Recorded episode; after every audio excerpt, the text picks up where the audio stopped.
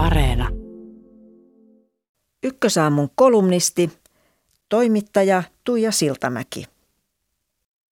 Kesä on aikaa, jolloin suomalainen kaupunkilainen joutuu paitsi sietämään toisia ihmisiä tavallista enemmän, myös myöntämään itselleen, kuinka paljon heitä pohjimmiltaan inhoaa. Vappuna, joka lasketaan kesäksi, päättäisviikonloppuna ja jokaisen kesätapahtuman jälkeen media käy puistoissa taivastelemassa pussikaljoittelijoiden jättämiä pizzalaatikoita. Viime kesänä epävirallisten teknobileiden melun kerrottiin raastavan helsinkiläisten hermoja, virallisista nyt puhumattakaan. Flow-festivaali kävi viime vuonna Käräjilläkin setvimässä parin vuoden takaisia melurajojen ylityksiä. Vuonna 2017 sallittu 65 desibelin meluraja ylittyi yhdestä 5 desibelillä ja vuonna 2018 yhdellä tai kahdella. Vielä sitäkin ärsyttävämpi tapahtuma on jumputuksen ja terroriin keskittyvä weekendfestivaali, joka on häirinnyt jopa ruumiita. Erityisen häiritsevän jälkimmäisestä tekee epäilemättä se, että enimmäkseen sen osallistujat ovat muovisia leiseppeleitä käyttäviä minisortsipissiksiä, eivätkä heidän iskelmäfestivaaleilla örveltäviä ja tappelevia vanhempiaan tai champagnebaarissa ryppääviä kolmekymppisiä konsultteja. Hieman samaan tapaan kuin epäsiististi pukeutuneet ja subuteksista päihtyneet ihmiset tuppaavat käymään naapuruston hermoille enemmän kuin siisteissä vaatteissa alkoholisoituvat.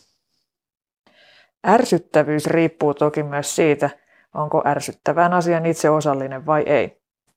Mikään ei ole ärsyttävämpää kuin jatkoilla brutaalisti kviiniä hoilottava seinänaapuri, paitsi ehkä naapuri, joka tulee valittamaan ja soittaa kytet, vaikka oltiin sale ihan hiljaa.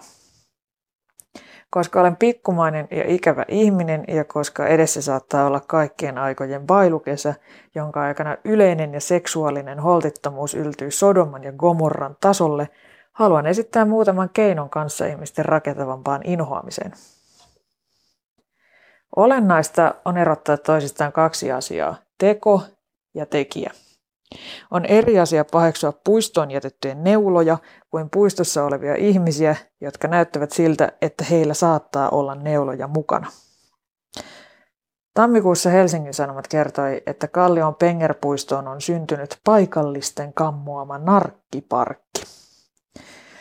Julkisia vessoja liikuttavalla intensiteetillä ihmettelevä lehti haastatteli naapureita, joiden mukaan häiriöt ovat ympärivuotisia ja ympärivuorokautisia – ja julkaisi lähistöllä asuvan Reijan kuvan epäilyttävistä huppupäisistä ihmisistä vessan ovella. Poliisin mukaan kyseisestä vessasta ei tosin tehdä mitenkään erityisen paljon hälytyksiä, eikä kaupunginkaan edustajan mukaan vessan poistaminen ratkaisisi mitään. Helsingin uutiset puolestaan kävi keväällä Pasilassa kyselemässä naapurustolta, kuinka paljon riesaa asunnottomien uudet hulppeat tilat ovat aiheuttaneet. No, eivät juurikaan, mutta koiraa ulkoiluttavan rouvan mukaan jotkut tiloissa asioivat ihmiset huojuvat. Hulppeaa tilaa eli asunnottomien yökahvilaa ja päiväkeskusta pyörittävän vailla vakinaista asuntoa yhdistyksen mukaan asukasaktiivit ovat myös aamuisin käyneet tarkkailemassa toimitilaa.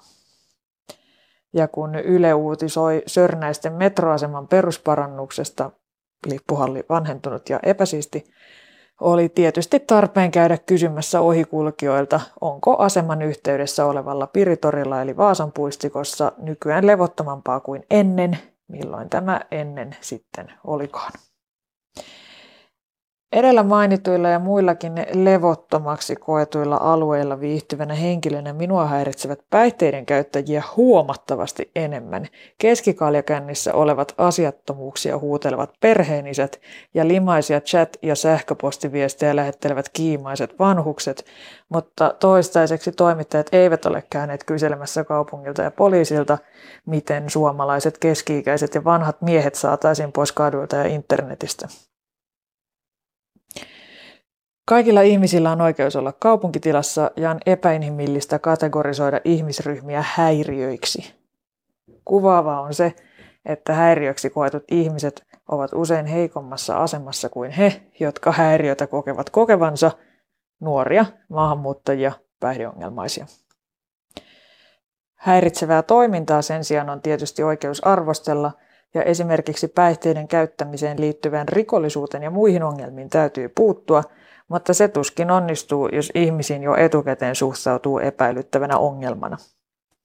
Hyvä kysymys on sekin, onko median ylipäätään tarpeellista kyläyhteisömäisen kyttäämisen hengessä kysyä naapurustolta, kuinka paljon heitä mikäkin asia häiritsee. Hetkellisistä närkästymisistä raportoinnin sijaan lehdistön soisi keskittyvän laajempien yhteiskunnallisten selitysten ja ratkaisujen etsimiseen. Tai sitten voi tehdä kuten eräs helsinkiläinen elokuussa 2018. Hän lähetti kaupungille tapahtumasta valituksen tapahtuman aiheuttamasta melusta jo ennen kuin sitä oli edes ollut.